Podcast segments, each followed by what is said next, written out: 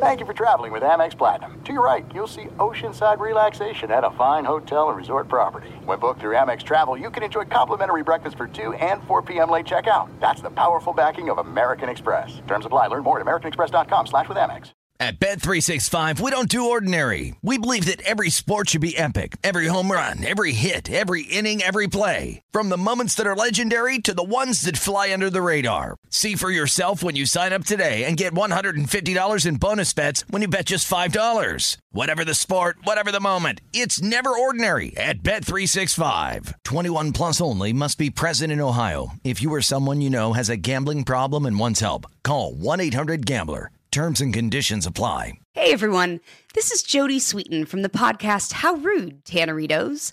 I've been needing a quick getaway with my family, and the 2024 Hyundai Santa Fe is the perfect vehicle to take us there. It has standard third row seating, so I'm able to pack my entire family, plus pets, in the car, while also having enough room for our camping essentials. Available HTRAC all wheel drive will get us through any dirt trails, and available dual wireless charging pads will ensure we never have to worry about getting stuck with a dead phone in the middle of nowhere. Visit HyundaiUSA.com or call 562-314-4603 for more details. Hyundai, there's joy in every journey. Welcome to Fantasy Football Weekly, a production of iHeartRadio. Time now for Fantasy Football Weekly from iHeartRadio, your weekly source for the nation's best fantasy speculation and advice. Now, along with the guys from fanball.com, here's the host for Fantasy Football Weekly, Paul Charchian. It is time for America's longest running fantasy show, Fantasy Football Weekly. I am your host, Paul Charchi, and my co hosts today are Scott Fish and Matt Harrison. Hello, gentlemen. What's going on, Charch? Egad, it's Fantasy Football Weekly. Egad. Yeah. Is it, I, I don't know. I don't know. It just popped into my brain. Thing? Okay. Over Yep. the course of today, we're going to break down every game fantasy style like we like to do. You get letter grades on all your fantasy players, and we'll explain the rationale behind each letter grade so you can decide if we're right or if we're wrong and make your own decisions.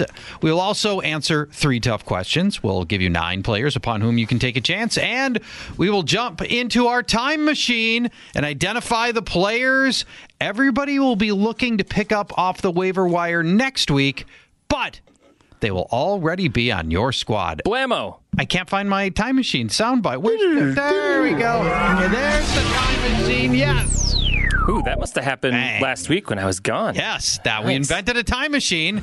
We have we upgraded from the Blammo to that super sophisticated sound right there. We have done nothing good with that time machine yet.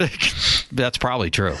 Um, let's jump right into the matchups, beginning with Arizona taking on New Orleans. Chase Edmonds coming up the big three touchdown game. We don't believe David Johnson's going to go, but this is a much, much tougher matchup for Chase Edmonds this week, Matt. Yeah, when your team signs Alfred Morris and Zach Zenner in the same day, it spells trouble for your uh, running back depth. So it looks Mm-hmm. like David Johnson's probably going to be out at least this week, if not for a while. Um, after DJ hit the bench, uh, after only three plays last week with knee, ankle, and back injuries, Chase toted the rock 27 times for 126 and three scores. He gets a B grade. David Johnson's a bench grade, even if he does shape up to go in this Yeah, one. if he's active. Yeah, because it can't could be, trust him. It could be exactly what we saw last week. Um, no running back has topped 83 yards against the ground against on the ground against the Saints this year. They've only allowed three total touchdowns to the position on the season, but Yeah, so why even the B grade? a running back has had at least five receptions against the Saints in four of their last five games. In a PPR, he's a solid B, and he's going to get all the work in this game. So I'm giving him a B. Okay. Uh, Larry Fitzgerald, he gets a B, and Christian Kirk gets a C if his ankle is healthy, but those are the only wide receivers we want. Uh, regular slot corner PJ Williams will miss a few weeks due to suspension, meaning Chauncey Gardner Johnson will man the slot. Uh, Gardner Johnson spent most of his first start manning up against Tarik Cohen last week and allowed nine catches and a score.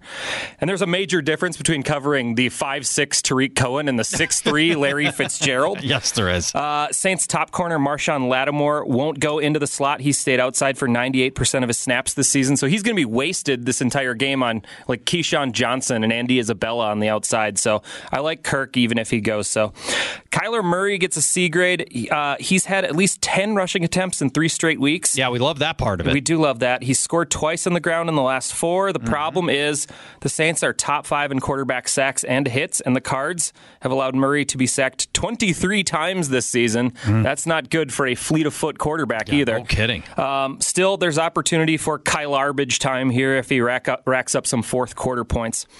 Let's go over to the Saints side where Alvin Kamara is Yeah. shaping up to a game time decision now. He practiced uh, on Friday. Yep. That's a good thing. Um, I'm giving him a C grade and giving Latavius a B grade if Kamara that- that sits and a C if Kamara plays. Well, wait, yeah. Yeah, that makes sense. Latavius, if he's alone, gets the B. Why wouldn't he be an A at that point? Arizona's run defense not good. They're okay. The, the matchup is positive. Mm-hmm. Similar dual threat backs to Kamara, like McCaffrey and Carson, each topped 140 total yards Yeah. in the last month. But Latavius isn't a really a, dual threat kind of a guy. Uh, he did see 90% of the plays in last week's win against Chicago. And if he can take 32 touches and turn him into 150 total yards, that's fine. Uh, he might get to do that in this game because they're not going to need to pass the ball a lot. Yep. Speaking of passing the ball, we don't know if it's going to be Drew Brees or Teddy Bridgewater. Yeah, it's yeah. They I don't like that they're being evasive about it. Like they, I guess it's all strategic, right? We're Especially with such a make, good matchup. Make the Cardinals, So- you know, No. to plan for both guys. If you got one or the other, um, it, it's better to have both really on your roster because we're going to know 90 minutes before game time who's starting this one. maybe. Um, either way, either quarterback gets a B. Uh, he might Brees might come back from the the thumb injury, but the Saints have a bye week next week, so Mm-hmm. it seems like they should rest him against the Cardinals at home and let him come back against Atlanta in Week Nine. Yeah. Uh, the Cards have allowed a touch passing touchdown every game and multiple scores in five of seven and an average of 285 passing yards, which makes Michael Thomas an easy A, eight or more receptions in four straight games. And the only other guy, Josh Hill. I'm giving him kind of a C grade. Are you asking? Are you asking? Or are you telling us? Jared he's gonna Cook looks like he's going to be out. Yeah. Hill had three for 43 and a score, and the Cards have allowed eight touchdowns to the tight end this season. That's the most in the league by a ton. Uh, Yeah. I, I, I If Jared Cook's out, Hill becomes a great dart throw or a Yeah. DFS play on Fanball. You bet. It's still gross. Ted Ginn's kind of in play too, but I'll talk about him later. All right, we'll uh, we'll learn more about that if uh, if Brees does come back or when he comes back. You know, Michael Thomas has been perfectly usable, but what Brees does is he, he, opens up the deep part of the field that that Teddy doesn't generally get to, and I think we can get more deep passing out of, of Thomas. Fortunately, Teddy fed Thomas so much it hasn't really mattered. Now, if if you're the Saints with the bye week looming, I'm only putting Brees out there if he's literally 100 percent Six and one at home against the Cardinals. It- yeah. You you don't you don't need Brees to win, so you know you wouldn't risk it whatsoever. I don't think. uh, Scott, let's go to Philly taking on Buffalo. Philadelphia is in a dire spot with a much. They really need a win here. Yeah. But Buffalo's pass defense is awesome. Tell me about how you feel about Carson Wentz in the passing game for the Eagles in this one. I don't feel good, Bob. Don't feel good about Bob, any- Bob. not not great, Bob. I don't think so, Tim. Not great, Bob.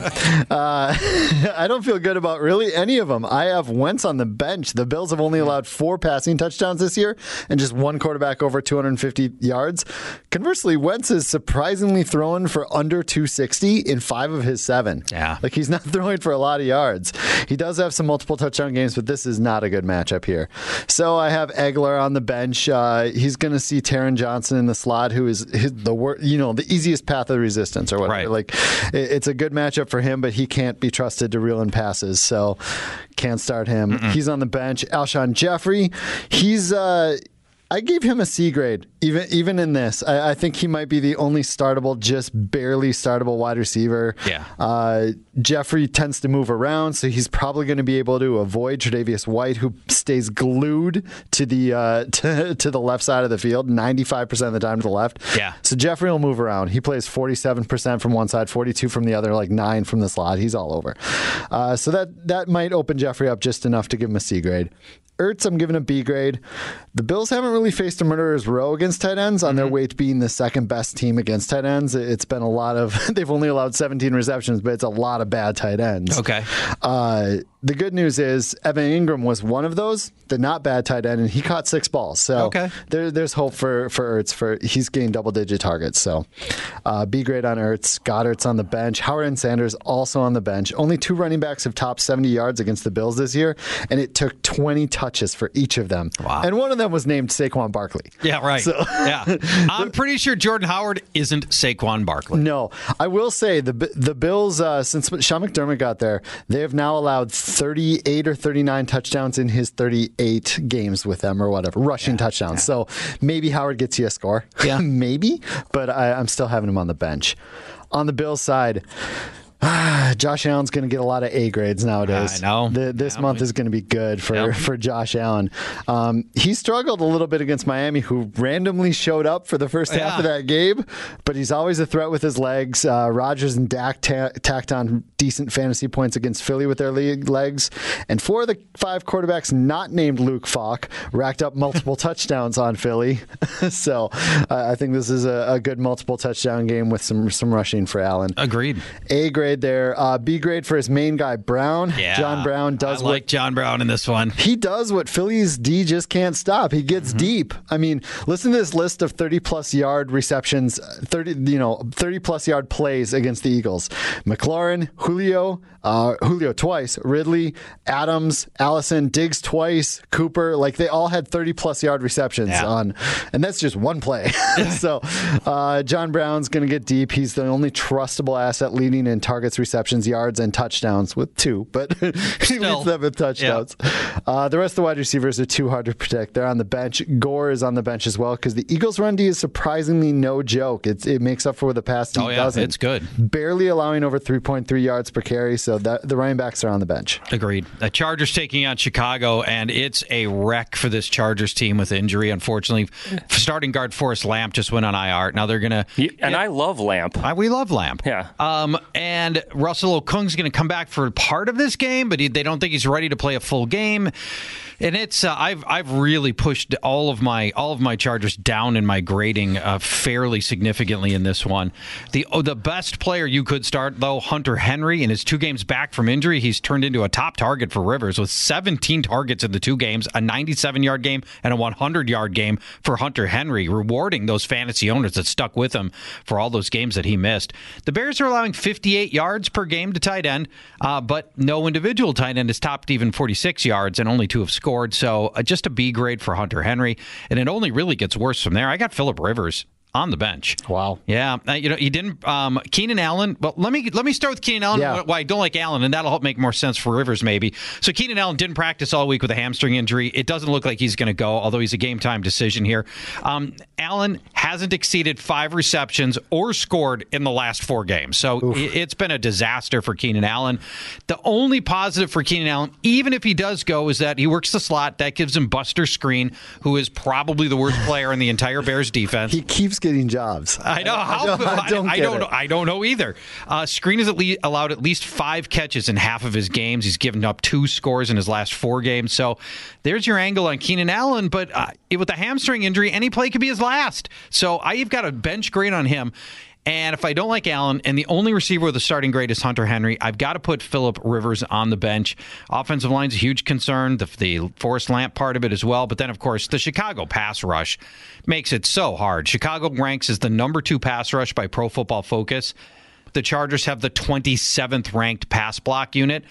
Philip Rivers is just going to be under siege in this game. And that's why I can't put a starting grade on him, nor Mike Williams, who has zero touchdowns this year, and he's a totally touchdown dependent player. And it's a Bills secondary that's given up just three, sorry, Bears secondary that's given up just three scores to opposing receivers. So Mike Williams also on the bench. The one guy who might get helped by all the dump offs and the quick plays from Philip Rivers is Austin Ekeler. He's got the most targets, receptions, receiving yards, and receiving touchdowns among all running backs. That should continue against a Bears team that's given up the fourth most receptions and the fifth most receiving yards per game to running backs. So I do have a C grade in Austin Ekeler. He probably won't get any goal line work if there is goal line work to be had. Although why would you necessarily give Melvin Gordon the ball to goal line again after what happened last oh, week? Oh, that was bad. Is Melvin Gordon on the Chargers next week? Trade deadline. I would looming. say 70% chance he's a Charger. Okay. That's just where I, that's my that's my finger in the wind. But maybe he's a lion at this time next week. It's not impossible. Uh, Gordon, um, the Bears are really felt the loss of defensive tackle Akiem Hicks in the past two games. Without him, they've been obliterated by Josh Jacobs and Latavius Murray, which you know we never saw coming, and especially in Chicago last week, Latavius Murray rolled them. I don't So- know. I, I had him as a start last week. Nice job. Uh, Melvin Gordon uh, gets a C grade here only because Hakeem Hicks is out. Let's flip over to the Chicago side. You only want to start two guys, and one of them's pretty wobbly. Allen Robinson just gets all of the targets here. Half of Chicago's wide receiver targets go to Allen Robinson. Half. He just beat Saints corner Marshon Lattimore. And he's got another tough matchup. He's going to get shadow corner Casey Hayward in this one. But if you can beat Marshon Lattimore for a good game, I guess you could do it to Hayward as well. Chargers have surrendered touchdowns to comparable receivers like Kenny Golladay and DeVante Parker and Courtland Sutton and Corey Davis. Corey Davis worked Hayward last week. So maybe there's a little something we can get done with Allen Robinson with a B grade. And then the trickiest grade that I had to give all week is this one David Montgomery. Mm-hmm. I'm giving him a C. Mm, well, He had a two carry game last That's, week. yeah, it's tough. So I know it's going to be hard to put him in your starting lineup, but Matt Nagy is under the gun to get a running game going. Everybody knows he's got to do it. The Bears have to develop the running game, and, and Montgomery's the, is their main ball carrier as much as you can call 11 carries and two carries the past two weeks, the main one. And the best way to beat the Chargers is on the ground. They're a much worse run defense, giving up 4.8 yards per carry. This is a run defense you can beat. David Montgomery, one last chance. Starting grade. Tariq One Cohen is on the more bench. He gives you nothing on the ground. He infrequently helps on the air. And the Chargers have only allowed one notable passing game to a runner, James Conner. Otherwise, they've shut down a bunch of other receiving backs. And the entire rest of the Bears' passing game is on the bench because. You know who's at quarterback? we are in deep, sad trombone ski territory Can, can in I run a Can I run a different nickname by you? yeah, Mitch Trashbinsky. Oh, that's pretty good. It's pretty good. But you know, I'm heavily invested. I in know, I know. sad trombone ski, so I, I'm probably not going to adopt it, but it is good. yes. there's not a sounder for Mitch Trash Binsky. Trash No, you really there isn't an audio cue No. you can really give for that. I'm afraid, but yeah, we'll uh, we'll leave it at that. Uh, hey, when. Uh, Everything Charge available at fanball.com by going to fanball.com slash charge. You get instant access to my free weekly rankings, my free $1,000 weekly contest, all our podcasts like this one, and it's your portal to Guillotine League info.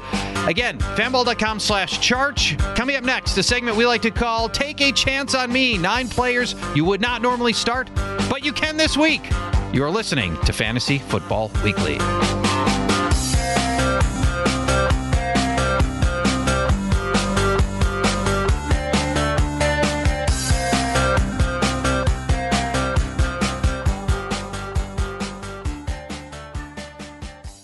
There are some things that are too good to keep a secret.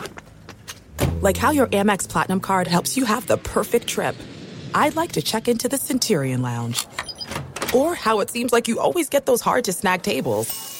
Ooh, yum. And how you get the most out of select can't miss events. With access to the Centurion Lounge, Resy Priority Notify, and Amex card member benefits at select events, you'll have to share. That's the powerful backing of American Express. Terms apply. Learn more at americanexpress.com slash with Amex. At Bet365, we don't do ordinary. We believe that every sport should be epic. Every home run, every hit, every inning, every play. From the moments that are legendary to the ones that fly under the radar. See for yourself when you sign up today and get $150 in bonus bets when you bet just $5. Whatever the sport, whatever the moment, it's never ordinary at Bet365. 21 plus only must be present in Ohio. If you or someone you know has a gambling problem and wants help, call 1-800-GAMBLER. Terms and conditions apply. Good sleep should come naturally, and with the new Natural Hybrid mattress, it can. A collaboration between award winning mattress brand Leesa and home design favorite West Elm, the Natural Hybrid is the culmination of these two companies' shared values premium materials, meticulous craftsmanship, and sustainable practices. Made with natural latex, responsibly sourced natural wool, and environmentally safe foams, the Natural Hybrid elevates your sleep sanctuary. Indulge indulges your senses and supports a greener tomorrow. Plus, when you purchase the natural hybrid, you're also helping fuel Leesa's work with shelters and those in need. Since 2015, Leesa has donated more than 40,000 mattresses to ensure children and families have a safe place to sleep. Don't put off a good night's sleep any longer. Get a Leesa mattress today for a sound sleep tonight. Visit leesa.com slash iHeart. That's L-E-E-S-A dot com slash iHeart.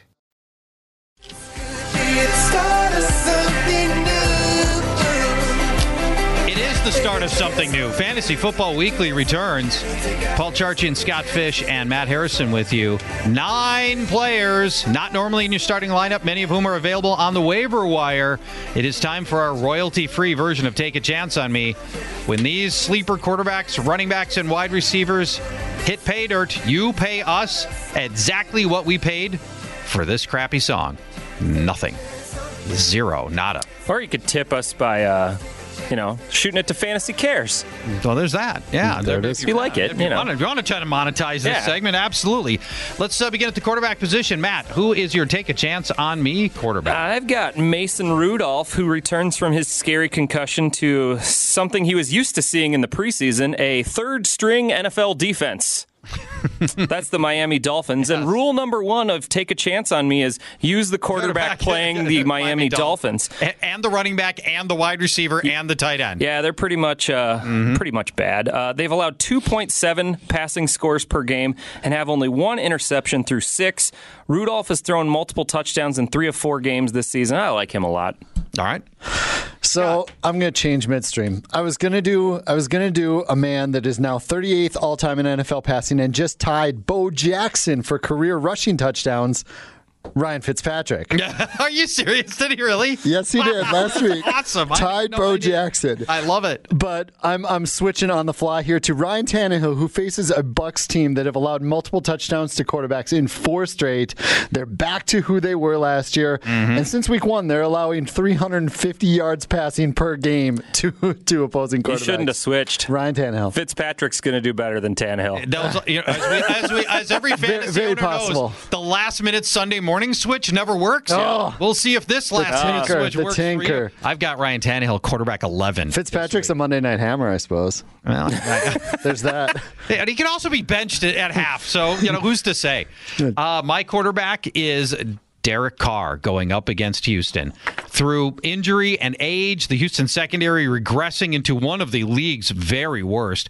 Aside from games against green quarterbacks, Kyle Allen and Gardner Minshew, the Texans are allowing 323 passing yards and 2.8 passing touchdowns per game. That's a lot. I would take that from Derek Carr. Yep. Now, you, but you might be saying, "Oh, but it's Derek Carr." I don't want Derek Carr. Well, how about this?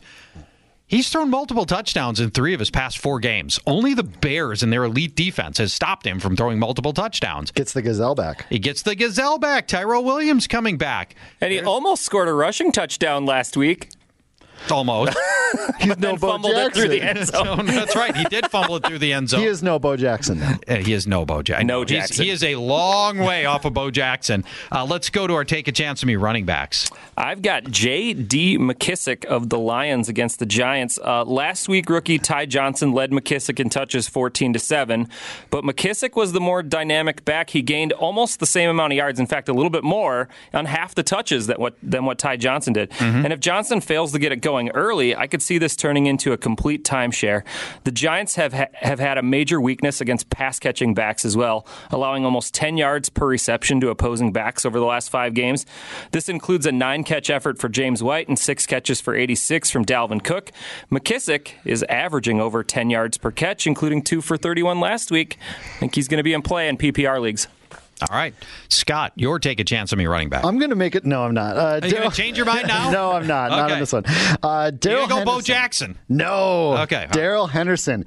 Every running back to log over 10 touches against the Bengals has topped 80 yards, and that's not a small. It's not a small number. 10 different backs in seven weeks have Are done you that. serious? Wow. Okay. 10 different backs. Wow. So you get over 10 touches, 11 or more. You're Now, Darrell Henderson's never had a 10 touch game. no, he hasn't. But but he's, so there's he, that fly he looked explosive So a he's couple due. weeks ago. so he's due. But Malcolm Brown is out for this one, and uh, the Bengals have also allowed ten running back touchdowns in seven games. Uh, th- this is a game script where they're 12 and a half point favorites. Might be running it down later, and it might be with Darrell Henderson. Uh, give me him. They're also the Bengals are bottom five in basically every running back category. Right. Uh, I, I'm with you. If, if Malcolm Brown's out, Darrell Henderson's Oh, he is. He's officially He's ruled out. officially out. Yeah. All right, perfect. Then I'm, I'm, I'm with you on Yeah. this. Duke Johnson is the 1B in the Houston running attack. I like him here against the Raiders. They just allowed the Packers' backs to catch 10 balls for 102 yards and two touchdowns through the air. They've also allowed solid games to change of pace specialists in the past, like Nyheim Hines, Tarik Cohen. So I like Duke Johnson in a uh, in a game in which he will catch plenty of passes, and I think he'll uh, he'll add in a few extra rushing yards as well. Let's go to the receiver position. Usually that's wide receiver. Sometimes it means touch uh, tight ends. Matt, who you got as your take a chance on me receiver this week? I've got DK Metcalf, who quietly has led the Seahawks in targets over the last two weeks. The loss of tight end Will Dissly might have added to this as uh, Russell Wilson's looking for a big bodied guy. And hey, there's DK Metcalf. Uh, Metcalf should match up with corner Isaiah Oliver, who's rocking a 130.4 quarterback rating in his coverage. Wow, that's Which is good for fifth worst in the league. The Falcons are bottom five in the league in receptions, yards, and touchdowns allowed to the wide receiver position. All right, Scott, your take a chance on me receiver is. I'm going DaeSean Hamilton for the Denver Broncos. I like it. Mm-hmm. With with Emmanuel Sanders gone, that frees up a little over six extra targets per game. It was basically just Sutton and Sanders getting all the targets. I'm not afraid of Noah Fant, who keeps dropping the ball. Uh, DaeSean Hamilton in the slot, if he adds those five six targets to the two three he was already three he was already getting he could be a seven to seven to ten target guy against an Indiana Indianapolis defense who has allowed them fourth most passing yards from weeks five through seven so the last three weeks To that, I read Noah Fant cut his own foot while cutting his tape off on Friday Oh, and wasn't able to practice. So, Really? yeah. I hadn't heard that. Wor- one of the worst injuries in the history of the NFL. the kicker Nope. for the Jags was it the Jags or the Panthers that It was the it was definitely the Jack Del Rio Jags That- kicker. that- that- that With was the axe. that was bad with the axe. This is similar in that it was a coach-induced injury. Dang, this is gonna kill me. It.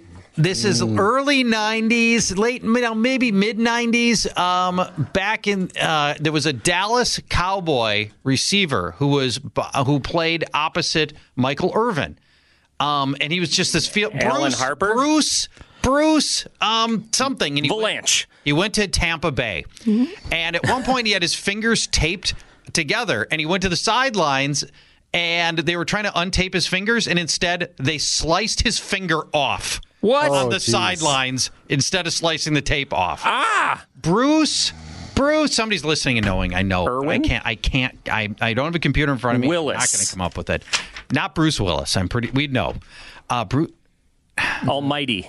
Dang it. Oh, it's, oh, it's going to bug me. Lee. I take a chance on me wide receivers. Diontae Johnson. This is another in the series of pick on the Dolphins. But let's remember, Diontae Johnson was trending very well before the whole Duck Hodges thing happened, when it was just Mason Rudolph. He had put together solid games with Rudolph.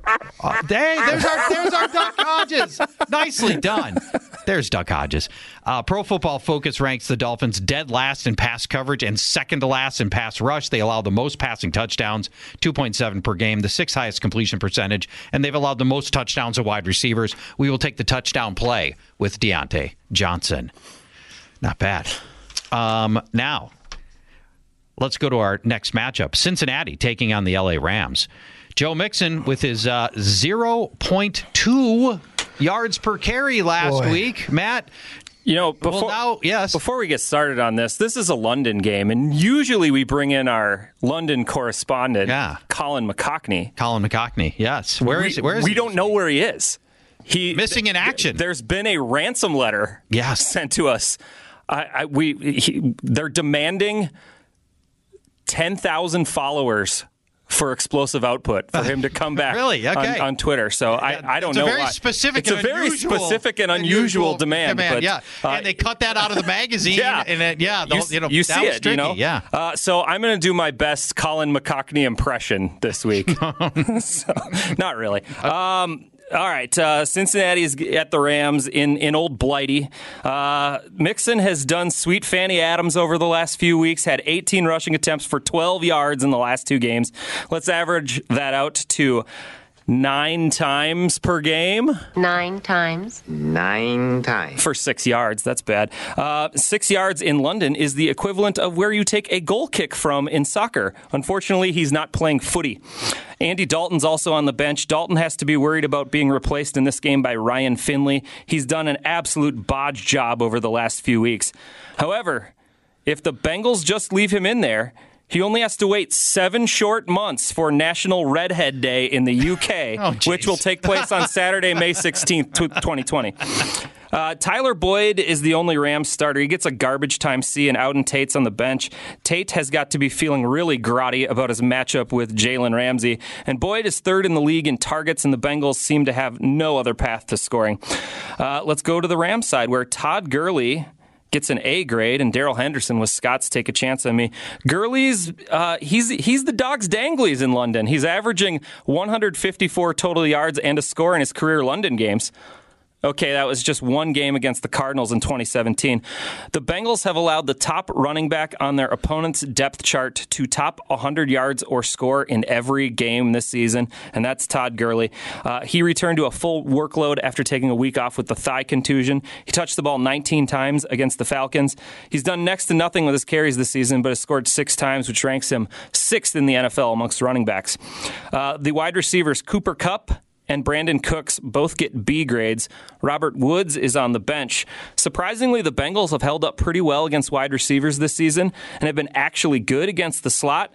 Tyler Lockett is the only slot receiver to score against Cincy, and he was held to that only single catch in the week one meeting. Dede Westbrook did top 100 yards on six catches last week from the slot, though. Former first rounder Darqueze Dennard returned from the pup list last week and only allowed 21 yards in slot coverage in his first game back. Kupp is still as bright as a button, though. Uh, he's averaging 11 targets per game. The weak spot for the Bengals is the deep speed receivers, and Cooks will match up against cornerback Tony McRae, who's been brutally awful in limited play this season. With only 13 passes thrown in McRae's direction, he's allowed 11 catches for 129 yards and a score. Maybe McRae gets knackered from all that running. Woods has one score on the season, and it's a rushing score. And outside what, of a, what a wreck he's been this year. And he's a good player. Outside of the see it one huge game against Tampa where he had like 164 yards, he's averaging 45 yards per game. Mm-hmm. Gross. It's awful. I'm seeing him get dropped in leagues. Yeah, understandably. It's probably true. Uh, Gerald. It's not. It's so true. I dropped him in one league. There we go. Yeah. Gerald Everett is a very weak C start. He's been out on the pull and scored in two of the last three weeks. Bengals have allowed only one score to the tight end position, and only one tight end has topped three catches against them this year. So finally, Jared Goff, he gets a C grade. It seems like a good matchup, but it's a bit dodgy, as the Bengals have not allowed a quarterback to top 300 yards all season, and Goff's play has been a picnic short of a sandwich. He hasn't topped two passing scores in a game this season, and when held to than, fewer than 40 passing attempts, he's only averaged 216 yards on the season. If he doesn't get to 40 passing attempts, 216 yards. He won't get to 40 this week. I don't think it's going to be a good week for Jared Goff. No, it may not be. You've been uh, you've been on top of the Jared Goff situation from the beginning of the year. It's up and you down. Were, you were an early skeptic. Yes. and mostly that has paid off. All right, so his name's not Bruce. It's Alvin Harper. Do you Oh, guys sure. remember? I Alvin said Alvin Harper. You did? yeah. I missed it. It's yes, it was Alvin Harper who got his finger cut off on the sidelines, which has got to be. And, and Tampa That's a Bay signed a tough way to lose a nine-fingered finger. wide receiver. Well, he was ten at the time at the point of the signing. Okay. because you can't sign right with nine fingers. I wonder if they to which finger it was because that's kind of a big factor here too. Uh, did you know Fanball has daily fantasy auctions? It's true. You love auctioning in the preseason. You will love auctioning for this weekend's games. Fanball auctions are fast-paced. They're frantic, incredibly fun. You bid on four players simultaneously against real-life opponents.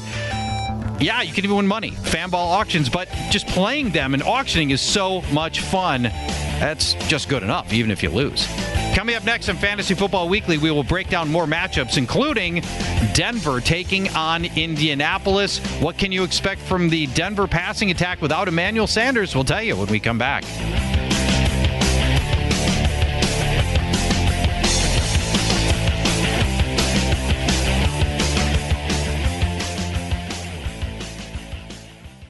This is it. We've got an Amex Platinum Pro on our hands, ladies and gentlemen. We haven't seen anyone relax like this before in the Centurion Lounge. Is he connecting to complimentary Wi Fi? Oh my, look at that, he is!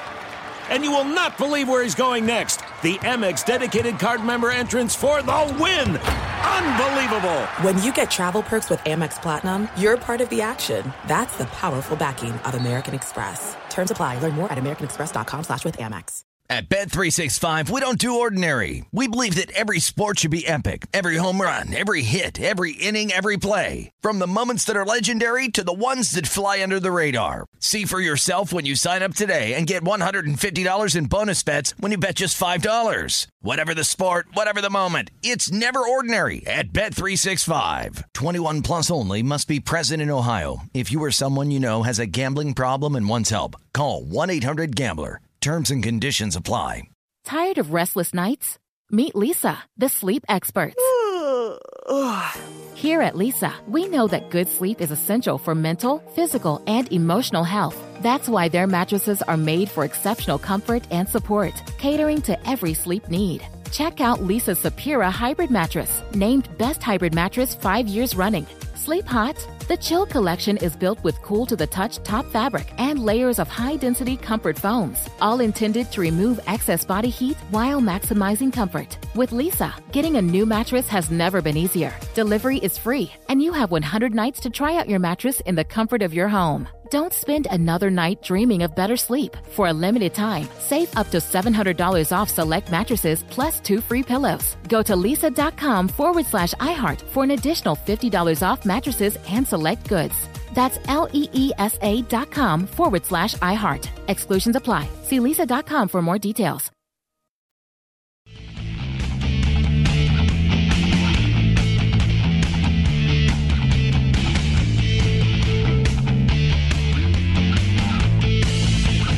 Are listening to Fantasy Football Weekly. I am Paul Charchi, and my co hosts are Scott Fish and Matt Harrison. You can hear us over the air on many stations around the country, and this show is also a podcast available every Friday on all major podcasting platforms, including the number one destination for podcasts, the iHeart Radio app.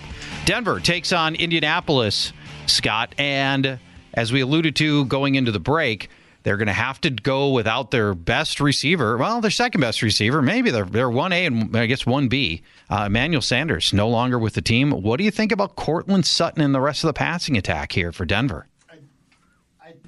I don't exactly love Flacco, but I still like Courtland Sutton. I mean, he mm. has at least 75 yards in five of the seven games, including three straight. And India's they're they're giving it up, as I mentioned with Hamilton. Five wide receivers over 100 yards, including three in just the last two weeks. Yeah, I still I you know, I want to give Sutton an A, but I think I'm going to lean B. I really do like him this week. A, a strong B. I don't like. I, I think Flacco's going to just do enough to support those two wide receivers, though, and not enough to have a good fantasy day for you, though. So I'm having him on the bench. Uh, only Derek Carr, Derek Carr, and Mariota were the only two Q, QBs who didn't throw for 300 on Indy. But I put Flacco in that group, if not below. All so, right.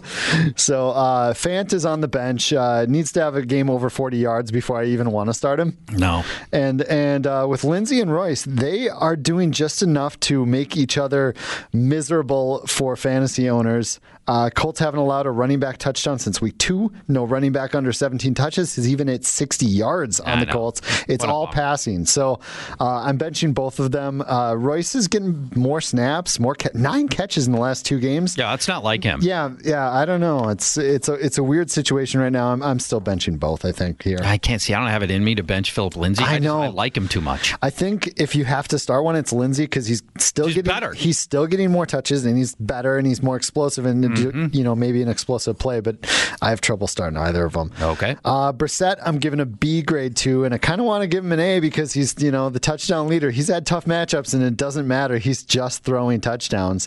But the Broncos are allowing the third fewest yards, fourth fewest passing touchdowns. Uh, the the B for Brissett is the Broncos have faced Matt Moore, Mariota, Tannehill split, Carr, Trubisky, Minshew um, on the way to those defensive spl- splits. It's a tough matchup, but those aren't great quarterbacks, so I think Brissett can get it done. I do too. His main guy, uh, T.Y. Hilton's probably going to avoid Christopher Harris, so I, I like him this week. He scored five touchdowns in the five games that he's played. The yards aren't exactly there because Brissett's like throwing him throwing to him ten yards downfield, Right. Uh, instead of his career average, which I think is like fourteen or fifteen. So, uh, but he's still averaging six yards per game. I'm still giving him an A. The rest of the wide receivers, they are splitting up so much it It doesn't matter. You can't No. you can't start them. Don't chase Zach Pascal either. Here's here's the the always fun if else. Jack Doyle has a questionable groin. I probably could have phrased that better. You probably could have. Uh, if he does not go, I think Ebron's a C grade here. I think he's just startable. He Yeah. might get a touchdown. Agreed. If he does go, if they both go, They're out. I'm benching them both. Broncos have only allowed one touchdown to a tight end this year, and only one touchdown tight end over 45 yards, and that was Darren Waller on a bunch of targets. Uh, Marlon Mack gets a B grade for me. Uh, only one game under 18 touches for him, and he's averaging 21.5 every 18 touchback against Denver, 90 plus yards or a touchdown and or a touchdown. So That's it. I, I'm giving Mack a B. Tampa Bay taking on Tennessee. To understand the Bucs prospects in this one, here's the first thing you need to understand. You can't run the ball on Tennessee and Peyton Barber and Ronald Jones are middling runners anyway. Last week a better set of runners, Melvin Gordon, Austin Ekeler combined for 39 rushing yards against Tennessee. And while the Titans are vulnerable to pass catching backs, Barber and Jones don't catch. They both average one reception a game, so they're out and they're on the bench. That brings us to the passing game, where there's going to be a ton of volume for Jameis Winston because you can't run on Tennessee. In his three games with 37 or more passes, Winston has averaged an amazing 388 yards and 2.7 touchdowns. And if you're a little bit worried about Winston unraveling with the multiple picks, like he had the five picks last time we saw him, note this the Titans have zero or one interception in 20 of their last 22 games. They are not a big Wow. turnover Yeah, defense. so much. So I don't think Winston's going to have the multiple interceptions this time, and I like him. I'm giving him a B grade and a bounce back performance. I've got a B grade on Mike Evans as well. After allowing three wide receiver touchdowns over the first three weeks, the Titans have stifled opposing receivers, surrendering just one score to, to the position over the last month of play. Evans lines up all over the field. But he's got tough matchups on both of the outside spots. Adoree Jackson, Malcolm Butler, who have improved after some early season struggles. Um, he probably won't run from the slot that much because that's Chris Godwin's territory. Godwin's been awesome Yeah. so far this year. But a tricky matchup against Logan Ryan. He's allowing a modest 47 yards per game in his coverage. He's only given up one touchdown, so just a B grade on Chris Godwin in this one. OJ Howard has been ruled out if you are in a pinch. Cameron Brate is a dart throw. Hunter Henry just put up 97 yards against Tennessee. Austin Hooper put up a giant game earlier in the year. And Cameron Brate could be your uh, tight end dart throw. And that makes a little bit of sense with OJ Howard out. Let's go to the Tennessee side. We'll begin with the running game, and I don't like Derrick Henry here at all. This is probably his toughest matchup of the year. Very tempted to give him a bench grade altogether. The Bucs give up the fewest rushing yards and the fewest yards per carry. Get this: 2.7 yards per Wow. carry. That's nothing. That's crazy. I did not realize. What's more impressive is who's they've done it against. Listen to the guys they faced Christian McCaffrey twice, Saquon Barkley, Todd Gurley, Alvin Kamara, and they're giving up 2.7 yards per carry. That's it. Jeez. Now they can get dinged a little bit through the air, but Derrick Henry doesn't catch. So just a C grade on Derrick Henry, and really you're hoping for the touchdown plunge, and that's about it. And really, I ought to probably give him a bench grade. Let's go to the passing game. Ryan Tannehill. We talked to you talked about him earlier. Take a chance Yep. on me, quarterback, and I've got a B grade on him, so I'm I'm in lockstep with you. Corey Davis with Tannehill last week notched season highs in targets and receptions. I love that part of this game, and Tar- Tampa's secondary so bad. They've surrendered a league worst 204 yards per game to wide receivers, the fifth most touchdowns to wide receivers. Corey Davis draws coverage from Carlton Davis and Vernon Hargreaves on the outside. Those are both deeply. So it's C. Davis versus C. Davis. You're right. Nice. It is. It's, it is C. Davis. You know what's the It's cure- kind of it's kind of like the Lions Oh were yeah, we'll almost. get, yeah, we'll get to that. Except Don't he's, worry. he's ruled out now. So Well, then there's that. Um, Uh, AJ, you know what the yeah. cure for the Tampa defense is? Ryan Tannehill. well, yeah, I made the case. Uh, AJ Brown is usually only on the field like 50, 60% of the snaps. So I know it's not easy to start him, but the opportunity is so good. I think he's dart throw startable here for AJ Brown. Again, Tampa allowing the most yards and all the touchdowns, everything else I told you about uh, about Corey Davis. Most of that applies to AJ Brown here too. So you could try him. Uh, Delanie Walker has been ruled out of this game. Let's work in one more matchup into the segment. Seattle taking on Atlanta. Matt, what do you got for the Seattle side? Uh, Chris Carson's getting an A grade. Uh, he's topped 20 rushing attempts in four straight games, all of which occurred after Rashaad Penny turned to the lineup. In those four contests, he's bested 100 rushing yards in three, but only reached pay dirt twice on the ground this season. The Falcons have only allowed three backs to top 60 yards in seven contests. However, the Dirty Birds have reverted to their old ways of being completely submissive to receiving backs, allowing three touchdowns to backs through the air in the last two games. So it's coming back. Uh, Russell Wilson gets an A grade. If the Falcons don't sack Russell Wilson this week, they'll be the first team since sacks were recorded as a stat to not sack the quarterback in five straight weeks. Think about that. That's how little pressure the Falcons are getting on opposing quarterbacks. To you're going to be the first team in the modern era to go five straight games without a sack. Not only that, uh, they're bottom 10 in rushing yards allowed to quarterbacks, too, so that bodes well for Wilson. Tyler Lockett gets an A. Uh, Lockett will, runs about uh, 71% of his routes from the slot, meaning he'll match up with Damontae Kazee, who's allowed a 119.9 quarterback rating, and DK Metcalf was my take a chance on me wide receiver. On the Seahawks side, Devonta Freeman, we'll start with him. It's possible the devil went down to Georgia last week to possess Devonta Freeman, who took the field in the third quarter and punched Aaron Donald, securing an ejection. Who punches Aaron Donald? What, what, Who punches a helmet? well, that too, I guess. Jeez. Um, that's kind of Freeman's season in a nutshell. He's averaging a career low 3.5 yards per carry. He hasn't scored a rushing touchdown since before the Minneapolis Miracle. Oh, jeez. Um, Seattle's run defense has been a roller coaster. They're just a middle of the road uh, defense. But Ito Smith is out, so Freeman gets a C grade. Uh, a quarterback named Matt will start. If it's Matt Ryan, he gets a C grade. If it's Matt Schaub, he's a bench grade. Ryan's still nursing a high ankle sprain, but might end up going. Dan Quinn might force him to play because if the Falcons lose, Quinn probably loses his job over the Week Nine bye. If Schaub ends up going, he's got a 14 to 22 touchdown to interception ratio in his last 10 games. Really? And if Ryan ends up going, it will be with a big, beefy ankle brace uh, and a suspect offensive line.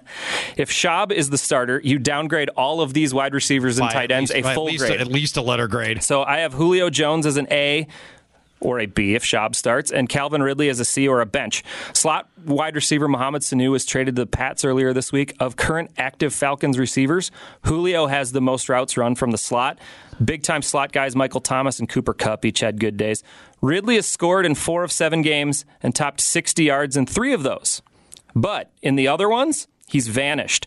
Uh, six yards, 32, and 30 in the other contest. Yeah, I don't like he's him. very much all, he's very much all or nothing. Uh, he gets Shaquill Griffin, who's the highest rated of the Seahawks corners according to Pro Football Focus. And finally, Austin Hooper. He's getting an A grade. Hooper's caught 20 of 22 slot targets this year. so they've been running really? him out of the Yeah, slot a little that. bit too.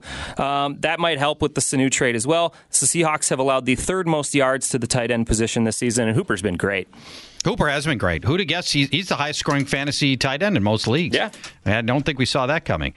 Is stu- is there any player you would take straight up for Dalvin Cook? If you were a Dalvin Cook owner, is there any player you would take in that trade straight up? I'd have to look at the schedule coming up, but I mean, McCaffrey and Barkley still come to mind. It, yeah, it, it I would have to really do a schedule analysis Yeah. on that to, I don't to make think sure. so for me.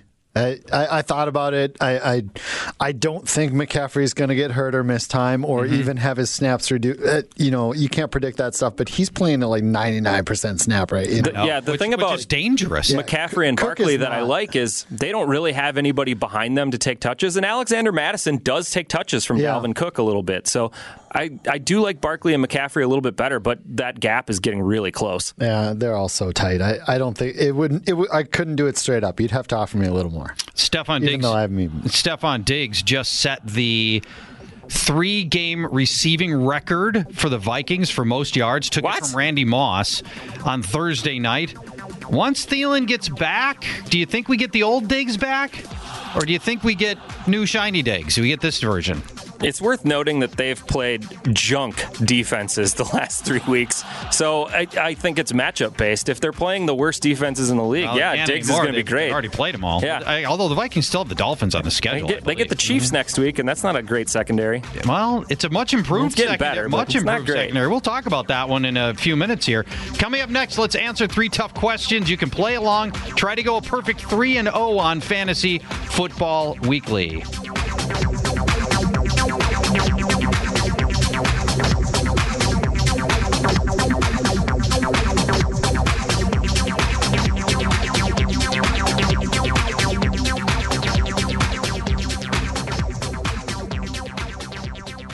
There are some things that are too good to keep a secret. Like how your Amex Platinum card helps you have the perfect trip. I'd like to check into the Centurion Lounge. Or how it seems like you always get those hard to snag tables. Ooh, yum. And how you get the most out of select can't miss events. With access to the Centurion Lounge, Resy Priority Notify, and Amex card member benefits at select events, you'll have to share. That's the powerful backing of American Express. Terms apply. Learn more at americanexpress.com slash with Amex. At Bet365, we don't do ordinary. We believe that every sport should be epic. Every home run, every hit, every inning, every play. From the moments that are legendary to the ones that fly under the radar. See for yourself when you sign up today and get $150 in bonus bets when you bet just $5. Whatever the sport, whatever the moment, it's never ordinary at Bet365. 21 plus only must be present in Ohio. If you or someone you know has a gambling problem and wants help, call 1-800-GAMBLER. Terms and conditions apply. Good sleep should come naturally, and with the new Natural Hybrid mattress, it can. A collaboration between award winning mattress brand Leesa and home design favorite West Elm, the Natural Hybrid is the culmination of these two companies' shared values premium materials, meticulous craftsmanship, and sustainable practices. Made with natural latex, responsibly sourced natural wool, and environmentally safe foams, the Natural Hybrid elevates your sleep sanctuary, indulges your senses, and supports a greener tomorrow. Plus, when you purchase the Natural Hybrid, you're also helping fuel Leesa's work with shelters and those in need. Since 2015, Lisa has donated more than 40,000 mattresses to ensure children and families have a safe place to sleep. Don't put off a good night's sleep any longer. Get a Leesa mattress today for a sound sleep tonight. Visit leesa.com slash iHeart. That's L-E-E-S-A dot com slash iHeart.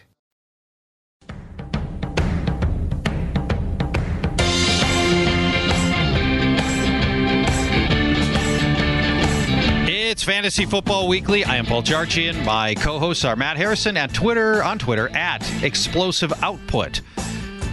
Scott Fish at Scott Fish 24. You at did it. Scott Fish 24 on Twitter. Uh, boys, it's time to get in the grinder with three tough questions. We traditionally start with Tough question number one. now with the 49ers, will Emmanuel Sanders most often be a wide receiver one, a wide receiver two, a flex, or a bench player? Matt. You know, we always traditionally start with tough question number one. I'd We like to mix it up next time and go with, you know, maybe next question we'll do tough question number three. How Tough about that? question number three. There we go. Now with the 49ers, will Emmanuel Sanders most often be a wide receiver one, wide receiver two, flex, or bench? You Matt. didn't have to read it again. Schedule is okay. Two matchups with Arizona over the next four weeks. He'll be a wide receiver one in those and against Atlanta in week 15. Other than that, I don't love the matchups. Carolina this week, Green Bay, Baltimore, New Orleans, and the Rams in the fantasy championship, which I feel will be like C starts. So I think he's a flex. Okay. That's exactly what I had. I had a flex. Uh, it- he'll he'll be matchup dependent. I think that this defense and uh, the run game Shanahan likes to do. I know that Shanahan said this week that he wants Emmanuel Sanders to play a lot this week and he wants to get him really involved. But it, there, there's going to be some growing pains there. Uh, the defense in the run game, they they live off of that. That's not a lot of passing. Uh, Jimmy G hasn't topped three, 33 attempts yet this season, only topped 250 yards twice, only averaging one passing touchdown per game, and Kittle is the main guy there. I think I think it's a flex for most of the season. Emmanuel Sanders knows the Kyle Shanahan system because Denver's offensive coordinator, Right. Rich Scangarello, was Shanahan's quarterback coach last year. So he's running that offense. So he walks right into this. He knows the scheme already. Yep. He's got to learn a little terminology, but he'll be able to hit the ground running as early as this week. And you know everything else in San Francisco is working except the passing game. Yeah. This is the one thing that's not working in San Francisco for an undefeated team. There's a lot of impetus to make sure. There's a reason they traded for him to make sure that he helps bring some um, some of the passing attack that they need to you know, correspond with the running success that they've had. And it's not that Jimmy Garoppolo's bad. He's completing 68% of his passes. He is a decent, not elite, but a decent quarterback waiting for help. This is the help that's arriving. And if you look last year with Case Keenum as his quarterback in a much worse offense, Sanders was a wide receiver too. He finished the season as wide receiver 20 in the games that he started, the 12 games he played in before he snapped his Achilles. If he was a wide receiver two last year in that offense with Case Keenum, he's a wide receiver too in this Kyle Shanahan True, offense. but Keenum does does use the slot a lot. Who's to say Jimmy Garoppolo can't? It's- They've got all those he's from middling- New England. I mean, they got all those from- middling kids that just haven't Yeah. panned out for Yeah. San Francisco. Uh, it's All right. been it's been frustrating. All those hopes and dreams we had Tough for Dante question Pettis. number two. Not like the meddling kids from Scooby Doo, middling kids. Middling, not meddling. Okay. George Kittle, speaking with the ball, staying on the 49ers. We rarely do the same team twice in our three questions. George Kittle has one touchdown in one game with more than 70 yards. That's it. Which George Kittle is closer to being the real George Kittle? The 2018 version or the 2019 version? Scott. Stat wise, it, it hasn't quite been there, but as a player, the 2018 version, he if if you've watched the games, he he's made some great plays. He's made some really good plays. Uh, it's just that passing offense hasn't hit yet, and with Emmanuel Sanders coming, you know how we like to say, you know, rising tide raises all boats. Mm-hmm. I think it's going to be better for Kittle. That one touchdown he has, that's it. Or it, that regression is coming. Positive regression is coming on there. And listen to their schedule against the tight end: Cardinals 32nd, Seahawks 29th, Cardinals 32nd, Packers 31st. He's got a couple tough matchups, but then in your fantasy playoffs, he goes back to Falcons 30th and Rams 24th against the tight end. Okay. So there's a lot of great matchups. So 20, you're saying the 2018 version is the real version. much closer. Matt, what do you got? Uh, I also have the 2018 version because you need to remember that Kittle has had two touchdowns called back from penalties that were not his fault. One for illegal formation where his tackle was lined up too far back. One for offensive pass interfere. Pass interference Not on his on fullback Kyle Juszczyk. Add those 30 yards and two scores into his fantasy points, and he's the fifth best tight end in the league. He's tied for second in tight end touchdowns, and he's fifth best in yards. So, I mean, he's he's fine. San Francisco played last week in basically a hurricane quagmire and only put up nine points. If you take that, Giggity giggity. if you take that game out, um, San Francisco is the number eight scoring offense. So the points Yeah. are being generated by that offense. They just haven't happened to go through the team's best receiving option. It's kind of like the other week when we had that question about Hopkins and we said the tight ends kept scoring. Yeah. Then Hopkins finally got hit. Finally got it. So a positive regression is in fact coming for George Kittle. The 2018 version is the real version. He is not falling off a cliff, and I think we're going to see it soon. Tough question number three. Now that Mason Rudolph is back, will Juju Smith Schuster most often be a wide receiver one, a wide receiver two, flex, or bench? Matt. Um, this one was tough. It gave me some temporal lobe damage, which is on the side of your brain, just in case you're wondering. I was pretty sure that was That's involved in my short term memory, speech, musical rhythm, and some degree of smell recognition. what is that, by the way? Scott, is that you?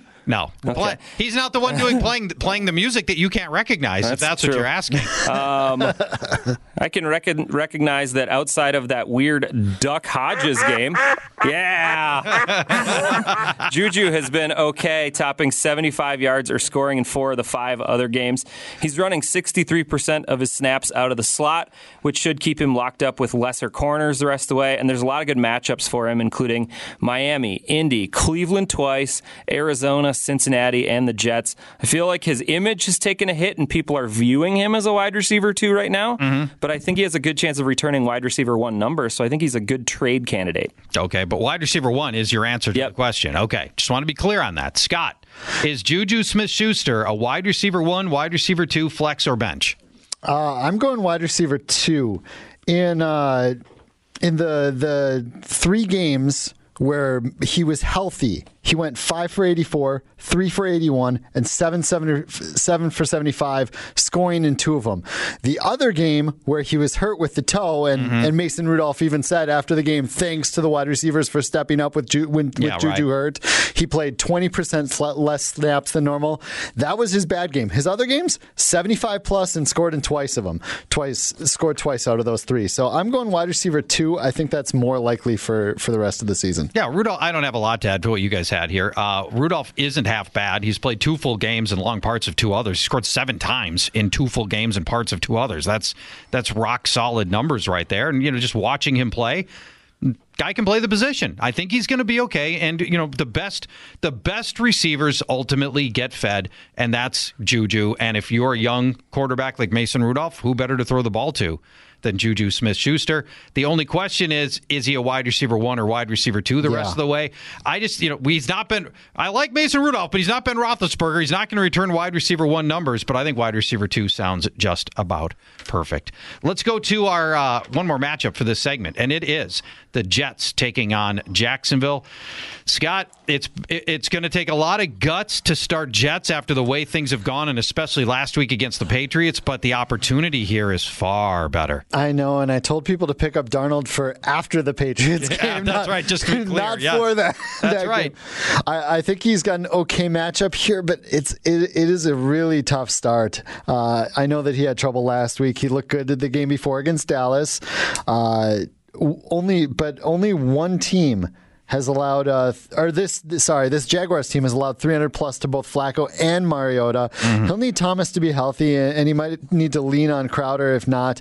I have a barely a C grade on Darnold here. So yes, I- starting C grade yeah, on Darnold. I almost, I'm with you on I that. almost want to bench him, but I'm giving him a C grade. I'm trusting it, and then I want to start him in a bunch of games going forward. Mm-hmm. Uh, Anderson, oh man.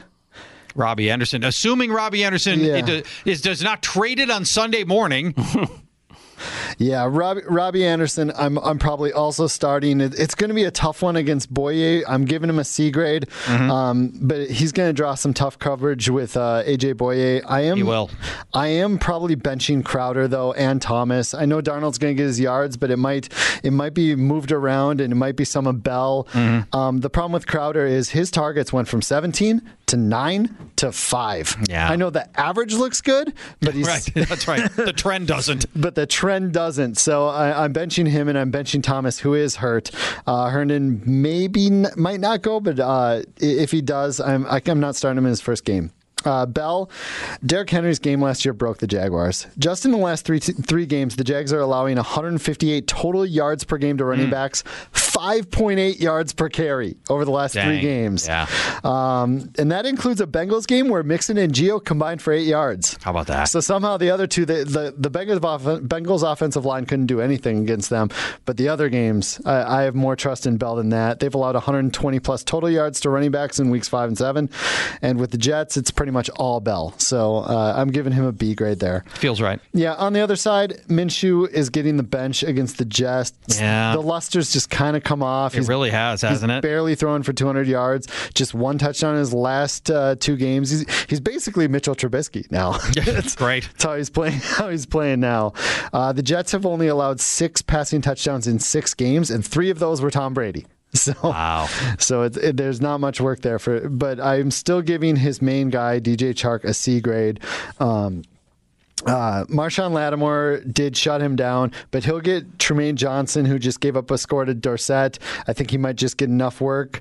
I'm benching Dede. Uh, Fournette, though, A grade here. Oh, I like him I think week. it's a smash spot for, for Mhm. Leonard Fournette. Yep. Uh, touchdown regression is coming, and the Jets have allowed the most touchdowns to running backs in the NFL, allowing six different running running backs to score. He's averaging 24.6 touches per game, but it's just the one touchdown. Top 10 in carries inside the 10, uh, but just two carries inside the five. If he starts getting that work, he's going to start scoring, and I think this is the spot. Makes sense. This might be a good time to trade for Leonard Fournette between now and kickoff because I get the feeling that you're right. The touchdowns are going to come because of all the use and the success he's having everywhere but the end zone. Yeah. It's probably coming. Of course, the groin injury is also probably coming for Leonard Fournette, so there's that.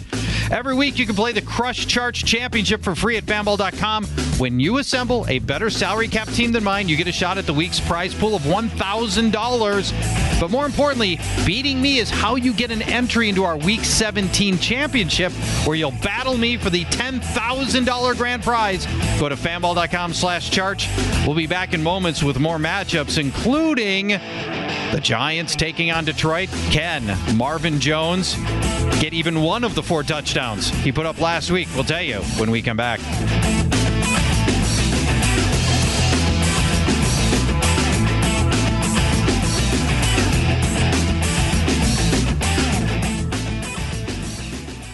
There's no distance too far for the perfect trip. Hi, checking in for. Or the perfect table. Hey, where are you? Coming! And when you get access to Resy Priority Notify with your Amex Platinum card Hey, this looks amazing. I'm so glad you made it. and travel benefits at fine hotels and resorts booked through Amex Travel, it's worth the trip. That's the powerful backing of American Express. Terms apply. Learn more at americanexpress.com slash with Amex. At Bet365, we don't do ordinary. We believe that every sport should be epic. Every home run, every hit, every inning, every play. From the moments that are legendary to the ones that fly under the radar. Whether it's a walk-off grand slam or a base hit to center field. Whatever the sport, whatever the moment. It's never ordinary at Bet365. 21 plus only must be present in Ohio. If you or someone you know has a gambling problem and wants help, call 1-800-GAMBLER. Good sleep should come naturally, and with the new Natural Hybrid mattress, it can. A collaboration between award winning mattress brand Leesa and home design favorite West Elm, the Natural Hybrid is the culmination of these two companies' shared values premium materials, meticulous craftsmanship, and sustainable practices. Made with natural latex, responsibly sourced natural wool, and environmentally safe foams, the Natural Hybrid elevates your sleep sanctuary, indulges your senses, and supports a greener tomorrow. Plus, when you purchase the Natural Hybrid, you're also helping fuel Leesa's work with shelters and those in need. Since 2015, Leesa has donated more than 40,000 mattresses to ensure children and families have a safe place to sleep. Don't put off a good night's sleep any longer. Get a Leesa mattress today for a sound sleep tonight. Visit leesa.com slash iHeart. That's L-E-E-S-A dot com slash iHeart.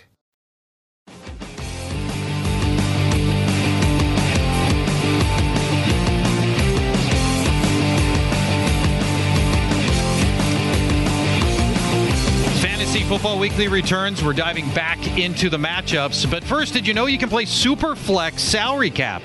at fanball.com. If you love starting two quarterbacks, go to fanball.com. Play our salary cap DFS game. Or if you love starting five wide receivers or four tight ends. Oh, yeah, that too. Four running backs. Yeah, whatever you, you got a lot of options. Options. We, we want you to play the way you want to play. That's how it is at Fanball.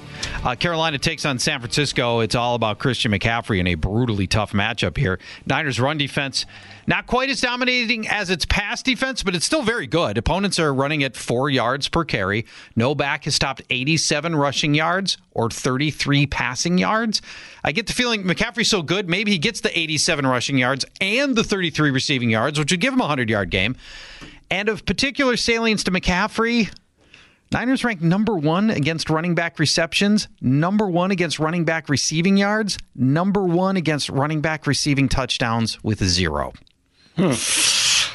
I got him a B grade on McCaffrey because I don't have the guts to give him a C grade because he's just so good, but it's a brutal matchup. All of the passing game is on the bench. Only the Patriots have allowed fewer fantasy points to passers than the Niners. They rank number one in passing yards allowed, 155 passing yards per game. They're allowing 0.8 passing touchdowns per game. That's it. And get this I can't even believe this stat. The last three quarterbacks to face the Niners have thrown for 100 yards or less. Wow. Three straight. That's insane. How do you do that? it's, it's nuts. So Kyle Allen and the whole passing game on the bench. Let's go to the San Francisco side instead, where things are a little bit more interesting. And beginning with the running backs, Tevin Coleman gets a B grade here. 49ers continue to lead the NFL in run ratio. And since Coleman's return from injury, he's the only Niners back with a carry inside the five yard line. He will get the touchdowns that are to be had here. Meanwhile, the Panthers have been very yielding inside the five yard line. They've given up six touchdowns on nine carries from inside the five. I like Tevin Coleman with a B grade. Matt Breida gets a C grade. He'll have to score from distance, conversely. And his snaps have decreased each week over the last month, which is troubling to me because Breida's good. He'll need to score from distance, as I mentioned. Both the Rams and Texans tandems had at least 50 rushing yards against Carolina, and maybe that's the case here. So maybe we get to 50 ish rushing yards, and maybe Breida breaks one. Maybe C grade on Matt Breida. Let's go to the passing game. Last time we saw the Panthers, they were picking off Jameis Winston five times. Uh, last time we saw Garoppolo, he was slogging through a monsoon in Washington and hadn't thrown a touchdown in two games. I think as your second quarterback, I like Jimmy Garoppolo. I've got a C grade on him here with a low ceiling. Panthers have allowed 400 and 374 passing yards the past two weeks. That's a lot of passing Yeah. yards. So if he can get the repetitions, I like Garoppolo here, but he never gets that much work, and that's the whole problem for him is volume. Opposing every opposing quarterback has scored against the Panthers. I think he gets one ish touchdown in this game. We talked about Emmanuel Sanders in detail uh, in the in, in the previous uh, segment. Broncos were running a Shanahan style system. I think he gets enough use here that you could consider him as a dart throw, but he won't be on the field every play. And maybe the bigger issue here is that elite cornerback James Bradberry could end up shadowing Sanders because why not? Who else are you going to shadow? Right. And Bradbury hasn't allowed a touchdown and is giving up a passer rating of 42 in his coverage. That is nothing. So, in fact, you know what? Let's put Sanders on the bench. I'm changing my mind. George Kittle gets a B. Tough draw, though. He hasn't. Uh, Carolina has not allowed more than four catches or 57 yards to any tight end this year. Panthers allowing just three and 37 to the position on a per game basis. That said, Carolina doesn't face any good tight ends, and certainly nobody at Kittle's level either. So maybe they can get something done after all. And I'm keeping him up as a B grade because George Kittle is good. The Giants take on Detroit, Matt, and Daniel Jones coming off a lousy game last time we saw him. Do you like him better here against the Lions? I mean, the Lions' defense hasn't been very good, and they did just trade starting safety Quandre Diggs to the Seahawks earlier this week. So Yeah. that bodes well for Daniel Jones, but I can probably still only give him a C grade. Mm-hmm. Um, I am giving Golden Tate the B grade in the revenge game, Aha. his first return to Ford Field. Uh, the Vikings receivers put up 207 yards and two touchdowns last week against the secondary. Tate has turned in back to back six catch performances, topping 80 yards in each contest and adding a score in there. And with Sterling Shepard trending toward missing another week, Tate is in line to lead the way as the favorite target of Daniel Jones again. Plus, Lions slot corner Justin Coleman has allowed a league high five touchdowns in his coverage this year. Mm-hmm. Um, I I wanted to see Darius Slayton go against Darius Slay Oh, on the outside. uh, Slayton sleigh ride. Both Darius's, by the way. Yes. Um, but uh, it doesn't look like Darius Slay is going to go. In fact, I believe he has been ruled out. Yeah, Um, and what I- a it's a huge loss for that secondary. Slay by far their best cornerback, and you saw what happened with Stefon Diggs once Slay left the game last week. Diggs ate that secondary alive. The problem is, is Slayton only had two targets last week, and I'm Mm-hmm. just nervous that he won't be part of the game plan. Saquon Barkley gets an A. In their last three contests, the Lions have allowed an average of nearly 130 rushing yards and 44 receiving yards, and seven running back touchdowns in three weeks. Dang. Saquon. Saquon's going to eat this Oh, yeah. week. Uh, that that great uh, rush defense for the Detroit Lions is no more. Uh, forgot to mention Evan Engram, who gets an A. Lions have allowed over 100 yards per game to the tight end position over the last three weeks. I don't think you forgot. You just saved the best Yeah, for last. you know. maybe I don't know. He's Some, not even the best. some A grades there. Um, on the other side, I talked about J.D. McKissic as my take a chance on me running back. Let's Mm-hmm. talk about Ty Johnson, who I'm giving a C grade to. Uh, fair warning: the Lions aren't a good running team, despite Darrell Bevell being there. With Kerryon, they only averaged 3.7 yards per carry as a group, and only had two rushing touchdowns on the season. And when Kerryon went on IR last year. LeGarrette Blunt, Zach Zenner, and Theo Riddick each had double digit touches in games over the final six weeks. They went to a timeshare. I think that's what's going to happen again. If you're buying in on Ty being a pseudo bell cow, this would be a great place to play him as the Giants have allowed two lead backs to top 125 rushing yards in the last three weeks. But I'm not buying in that he's the lead dog here, so he only gets a C grade. Okay. Uh, Matthew Stafford is getting a B. He was dealing last week against the Vikings, going Yeah. for 364 and 4. Normally, we don't advise you to chase numbers, but the Lions just continued to pass after Kerryon went out with the injury, and the Giants have allowed four different quarterbacks to top the 300 yard mark this season. I think Stafford's in line for a good game. His main target last week was Marvin Jones, who had four touchdowns. I'm giving him a B grade, and Jones's last four touchdown game was the historic John Tuvey take Yes, a chance on me moment Ding, ding, in ding. October of 2013. Maybe it's worth noting that he followed up that October 2013 game with a four catch for 66 yards the following week, but it's probably Yeah, not no, worth it. Um, But he thanks will, for mentioning it He will square off against uh, the Giants' best cornerback option, Janoris Jenkins, but Jenkins has allowed three touchdowns in his coverage this season. So Oh, Jones Jenkins might, has been awful. He's just the best of the worst. he's the best of the lousiest. That's right. Kind of like the common man, you know. Yeah. Um, Kenny Golladay, I'm giving him an A grade though. It's going to be a big bounce back week for Golladay after disappointing two targets against the Vikings. He faces quite possibly the worst cover corner in the NFL. That's DeAndre Baker, who's already allowed 409 yards and three touches in his coverage this season. Both of those marks are bottom six in the league. Finally, TJ Hockenson gets a C grade, and it's not a really great C grade. Hasn't topped four catches or 32 yards since week one. Yeah, remember the week one TJ Hockenson? Oh, God, Where's that that guy been? Uh, yeah, Jeez. it's- it's been gone. The Giants haven't allowed a tight end score since week two, so he's pretty much a bench unless sorely needed. Yeah. I, we talked earlier about some of the uh, tight end options you could go with. Cameron Brate is probably a better play in all probability. Uh, let's um, let's see if we can sneak in one more matchup into this segment. Cleveland taking on New England. It's really it's a must-win game from a record standpoint for Cleveland, which comes at a really bad time because they got the Patriots coming. Yeah, exactly. Basically, the whole Cleveland team is on the bench against the. Uh, the there's one I'm going to start, but against this, it's gotta be Nick Chubb, right? It is. It is. Yeah. Mayfield, you'd only play if you're in like some kind of race to the bottom league, leading interception league. Okay. Uh, OBJ is going to face Gilmore. He had 38 l- yards last time against Gilmore. No wide receiver to face Gilmore has finished as a top 24 wide receiver this year. And he shadows every opposing and he best shadows. receiver. Right. But Chubb, New England, very, very tough against the run. Fewest rush attempts allowed. Uh, hasn't allowed a running back touchdown, et cetera, et cetera. But Chubb's getting the ball 22 times a game. He's probably going to be a C start on volume alone. He's going to make a little bit of something happen. Mm-hmm. He's one of the better backs. They probably the best back that they will. Have That's true.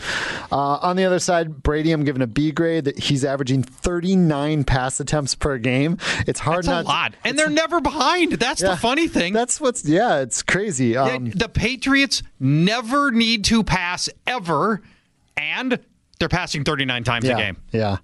Their offense is just always on the field because of that defense. Now that's part of it. Uh, Luke Falk is the only quarterback who didn't throw multiple touchdowns against the Brown. Seem to be bringing him up a lot. Um, so I got a B grade on Brady. Edelman questionable with the chest injury should go. Seen nearly 10 targets per game, so I'm giving him an A grade. Only two wide receivers had nine or more targets against the Browns. They both went over 100. Yeah. So I like Edelman.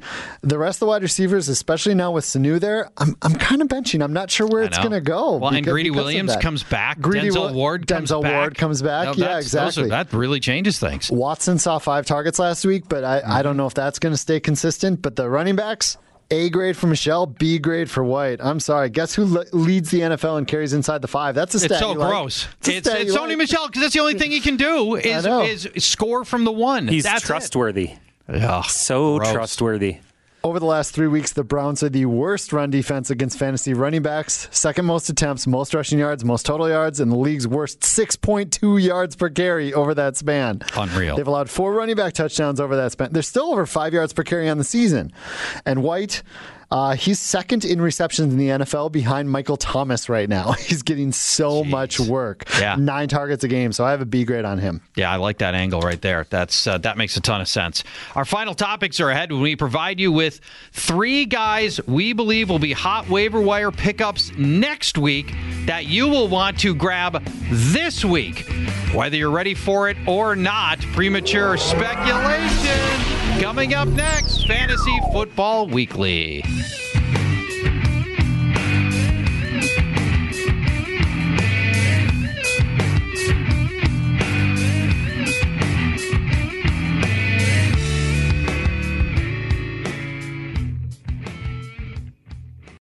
This is it. We've got an Amex Platinum Pro on our hands, ladies and gentlemen.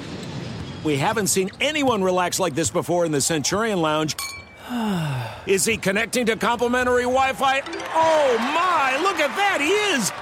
And you will not believe where he's going next. The Amex dedicated card member entrance for the win! Unbelievable! When you get travel perks with Amex Platinum, you're part of the action. That's the powerful backing of American Express. Terms apply. Learn more at americanexpress.com slash with Amex. At Bet365, we don't do ordinary. We believe that every sport should be epic. Every home run, every hit, every inning, every play. From the moments that are legendary to the ones that fly under the radar. Whether it's a walk-off grand slam or a base hit to center field. Whatever the sport, whatever the moment. It's never ordinary at Bet365. 21 plus only must be present in Ohio. If you or someone you know has a gambling problem and wants help, call 1-800-GAMBLER. Good sleep should come naturally, and with the new Natural Hybrid mattress, it can. A collaboration between award winning mattress brand Leesa and home design favorite West Elm, the Natural Hybrid is the culmination of these two companies' shared values premium materials, meticulous craftsmanship, and sustainable practices. Made with natural latex, responsibly sourced natural wool, and environmentally safe foams, the Natural Hybrid elevates your sleep sanctuary.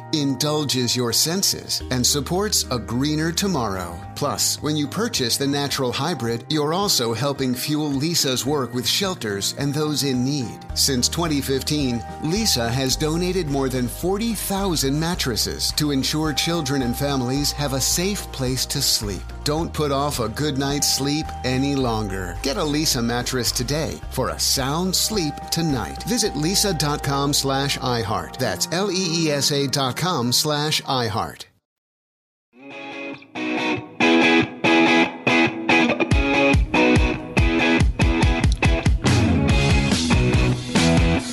Welcome back, Fantasy Football Weekly. Remember, all my player rankings available for free at fanball.com slash charge. And you can play against me for free for your share of our $1,000 prize pool in the Crush Charge Championship. Again, fanball.com slash charge. Premature speculation is probably the most popular segment on the entire show. Each of our hosts will provide a player who will be a hot waiver wire pickup next week that you will want to go get this week to frustrate those owners who are a little behind the curve. They're trying to pick that guy up. And, and Blammo He's already on your team because you use the our time machine Do, sound. Right do there. we need to say Blammo and do the time machine? Well, yeah, I, I think that helps. Okay. If, if you don't mind doing both, Feel- uh, a little feels blam up redundant. time machine All both. Yeah. Uh, let's begin with uh, Matt. Who's your premature speculation player? Going back to Ted Ginn again, uh, he's got a really good matchup this week against the Cardinals, which I might have mentioned before. So people might wise up to him if he goes off in this game. However, he's going into a bye week next week, so you might even be able to pick him up next week.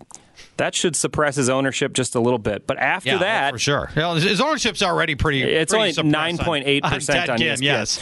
So after that, he gets Drew Brees back, and then he has four straight quality matchups: Atlanta, Tampa, Carolina, then Atlanta again, Hmm. plus a Week 15 matchup against the Colts. That's a fantasy playoff one there. Yeah. the Colts haven't fared well against the pass either, especially against wide receivers. So it's kind of a nice little speculative ad. I mean, if you could get Michael Thomas in a trade, that's great. But if you can't, All right, Ted yeah, Ginn's you get pretty- Ted Ginn's free. Ted Ginn's free. Yeah. All right. Uh, let's uh, let's go to Scott Fish, your premature speculation player. Sure. I'm going with Jaylen Samuels. He was supposed to be out for four to six weeks with Yeah. the knee injury. He practiced in full on Thursday and Friday. Mm-hmm. He has Miami on Monday night, and if he does anything against Miami, everybody's going to try to pick, him up him up. next That's week. a great point. And, And uh, by the way, the number two running back always does something against Miami. Exactly. And James Conner, uh, illness week one, knee injury weeks two through three, ankle injury weeks four through five, quad injury weeks three, six through eight.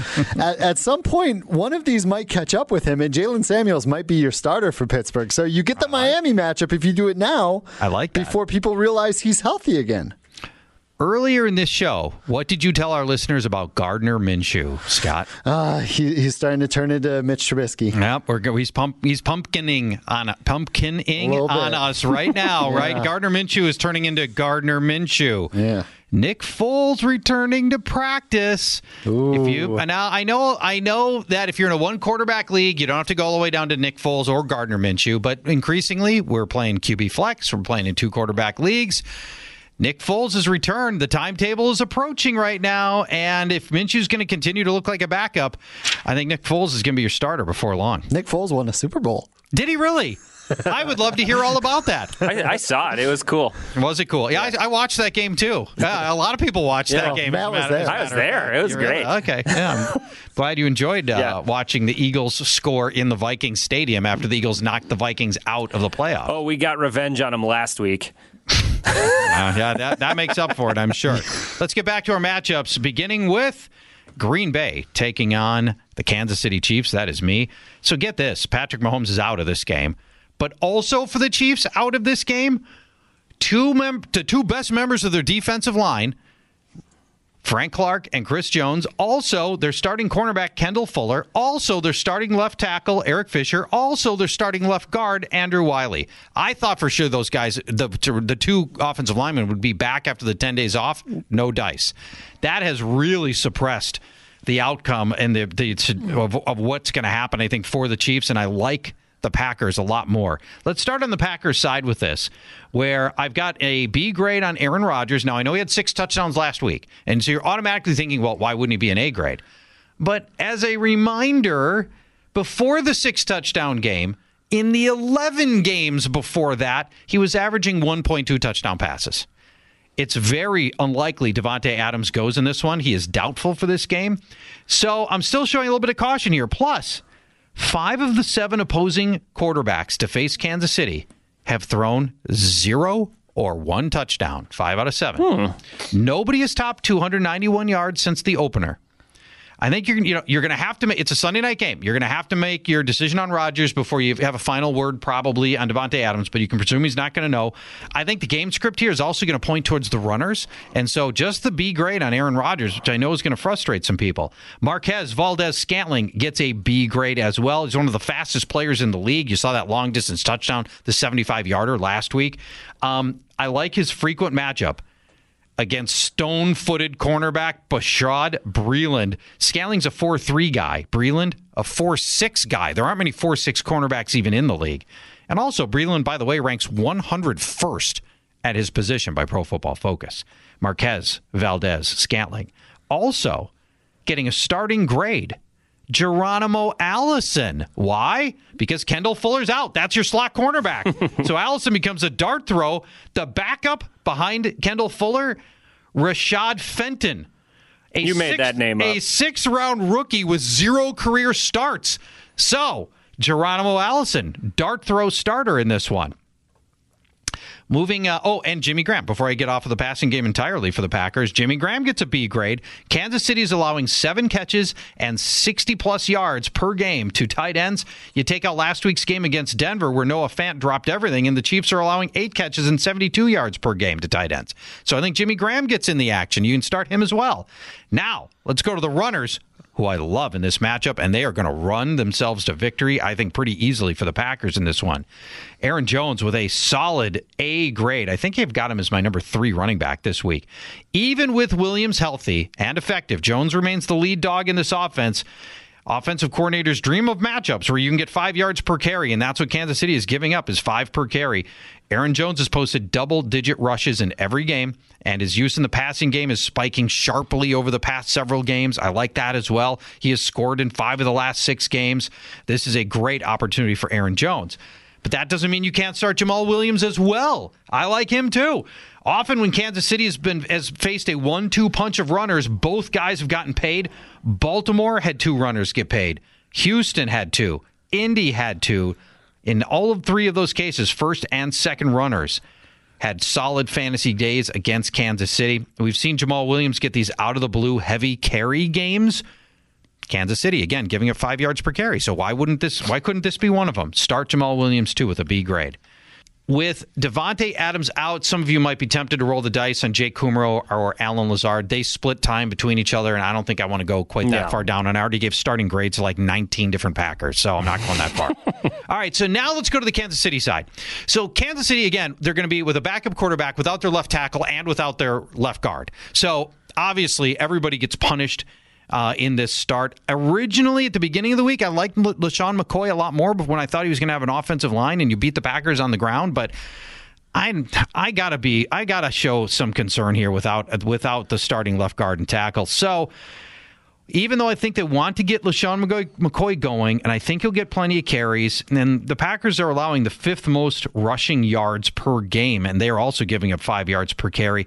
I can't get more than a C grade on LeSean McCoy in this one.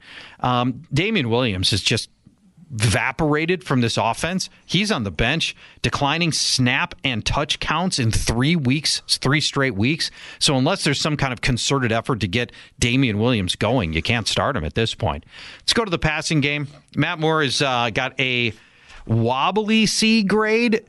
He's got the 10 days lead time to adapt to the starter's role, and I like that part of it but it's and it is an inconsistent Green Bay secondary. Three of the past four teams to face the Packers have walked away with multiple touchdowns. Cornerback Jaire Alexander has allowed touchdowns in three of the past four games. You know, Andy Reid's an offensive wizard. I think he could coax a solid fantasy game out of Moore in the range of like 230 and one and one or two touchdowns. That sounds like about it, though. Hmm. All right, let's uh, let's talk about the receivers. Everybody but Tyreek Hill is out. Uh, Tyreek Hill has scored in both of his full healthy games. He's averaging 77 yards since returning, and his ridiculous speed makes him an elite option despite the massive downgrade in quarterbacking to Matt Moore.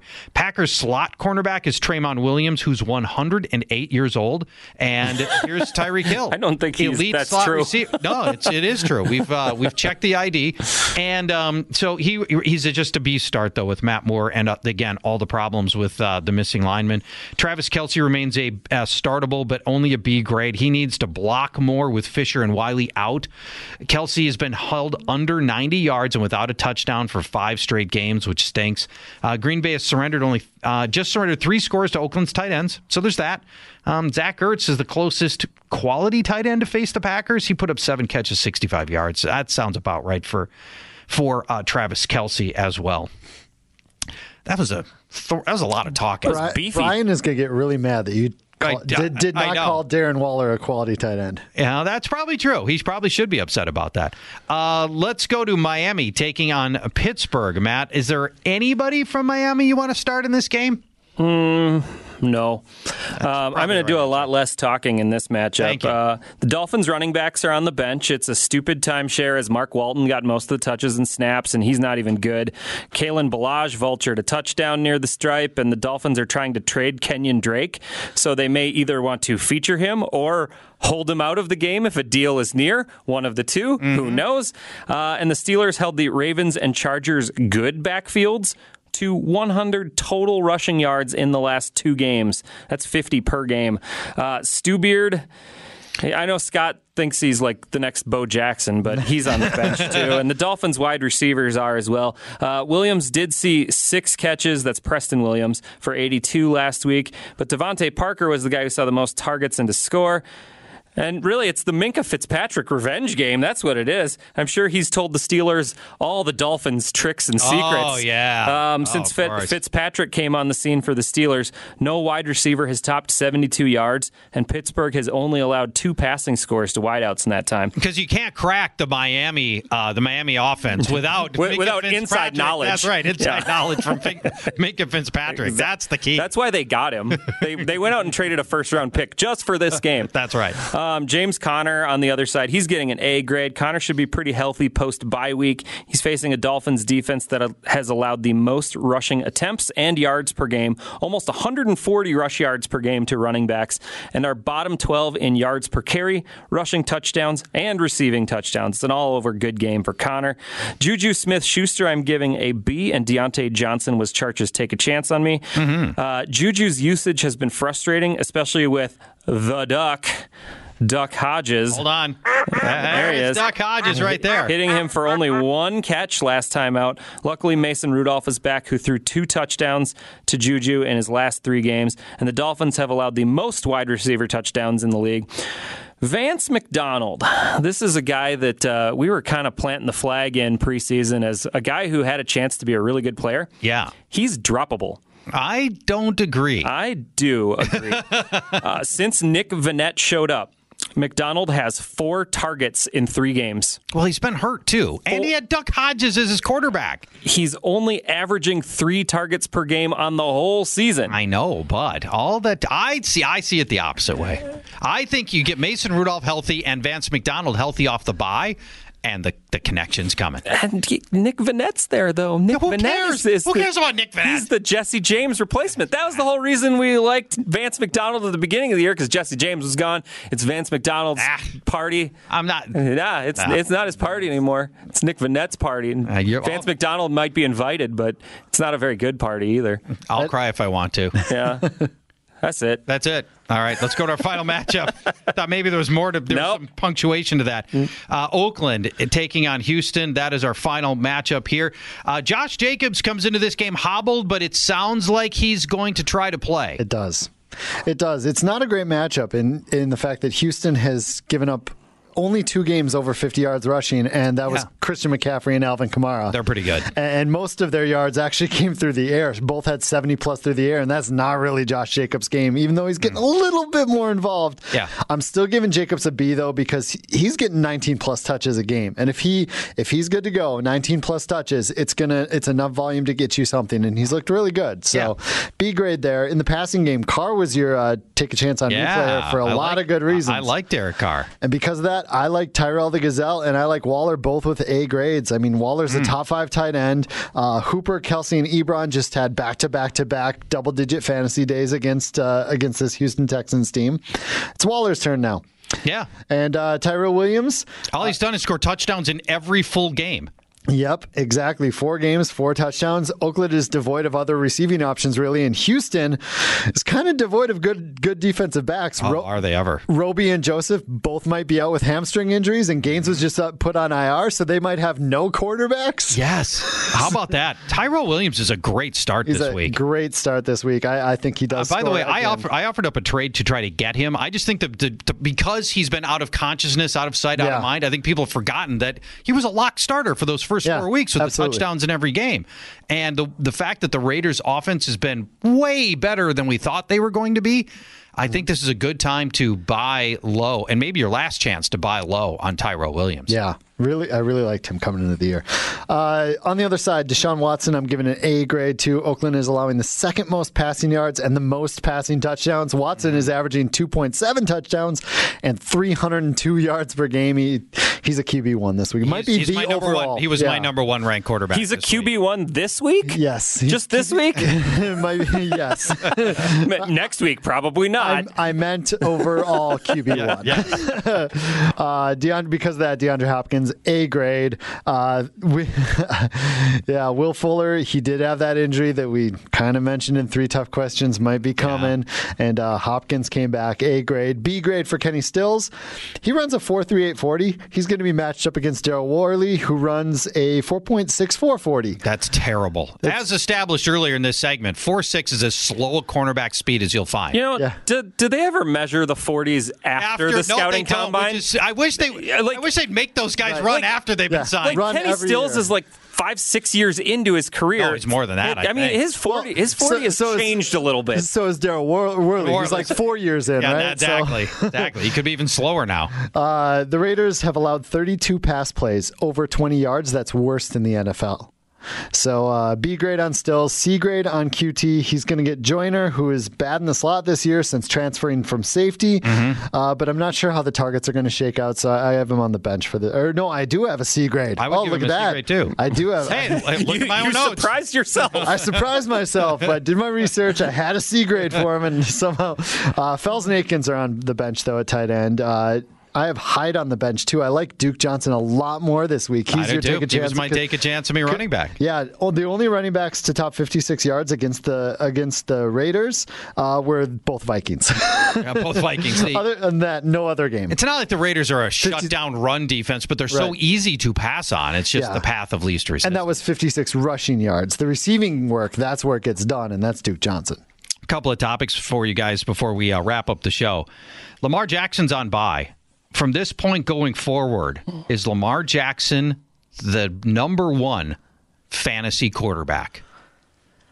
I mean, since Deshaun Watson's only a quarterback yeah, one, yeah, a quarterback one. I don't. I would not trade anybody for Lamar Jackson. No, there's nobody. If you offered me anybody, I would. I would not take anybody. I, I would think keep that's Lamar thing, Jackson. same thing with the Cook thing. Like these are even players. Deshaun Watson, Mm-hmm. maybe Patrick Mahomes, and Lamar Jackson. They're even enough that no, let's not make a straight up trade. Like you, there needs to be incentive. Um, the the only issue I see is I want to have a first round bye if I have Lamar Jackson because he gets at Buffalo in Week 14. That is That- tricky. that- that's a That is- tough, that- tough matchup. That could right be there. your knockout blow right out of the playoffs. Right, there. before that, he has San Francisco in week 13. Yeah. So if you're very secure in being a first round bye participant in your Mm-hmm. playoffs, Lamar Jackson's great because he gets the Jets and the Browns in the final two weeks. Those are not uh, difficult matchups.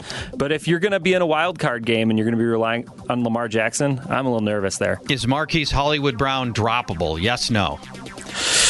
Mm, Probably not, but I kind of want to. He's right on the fringe. Yes. Yeah, you say yes. Yep, I'm dropping him. Yeah, I, I think In- he's in a standard too. league, I think he's He droppable. It- in a standard league, definitely Like, droppable. like Yeah. TJ Hockenson, we got fooled in week one on those Yeah, two guys, I. I think. And he comes back healthy and he's going to have We'll more see. experience and everything. Yeah. But by the way, bye week and then Patriots. Yeah, you might be able Or to get him back. You in can a get him back weeks. after the Patriots game. Hey, if you love this show, go to fanball.com slash charge for my free, free player rankings, my free $1,000 weekly contest, guillotine leagues, podcasts, contests, auctions. Hey, and by the way, many thanks to everybody who takes the time to rank and review the show on whatever your podcasting platform of choice is. We really appreciate that. Thank you for listening to Fantasy Football Weekly.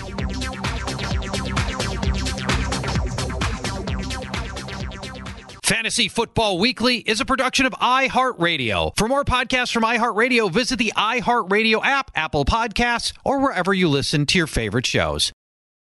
At Bet365, we don't do ordinary. We believe that every sport should be epic. Every home run, every hit, every inning, every play. From the moments that are legendary to the ones that fly under the radar. Whether it's a walk-off grand slam or a base hit to center field. Whatever the sport, whatever the moment. It's never ordinary at Bet365. 21 plus only must be present in Ohio. If you or someone you know has a gambling problem and wants help, call 1-800-GAMBLER.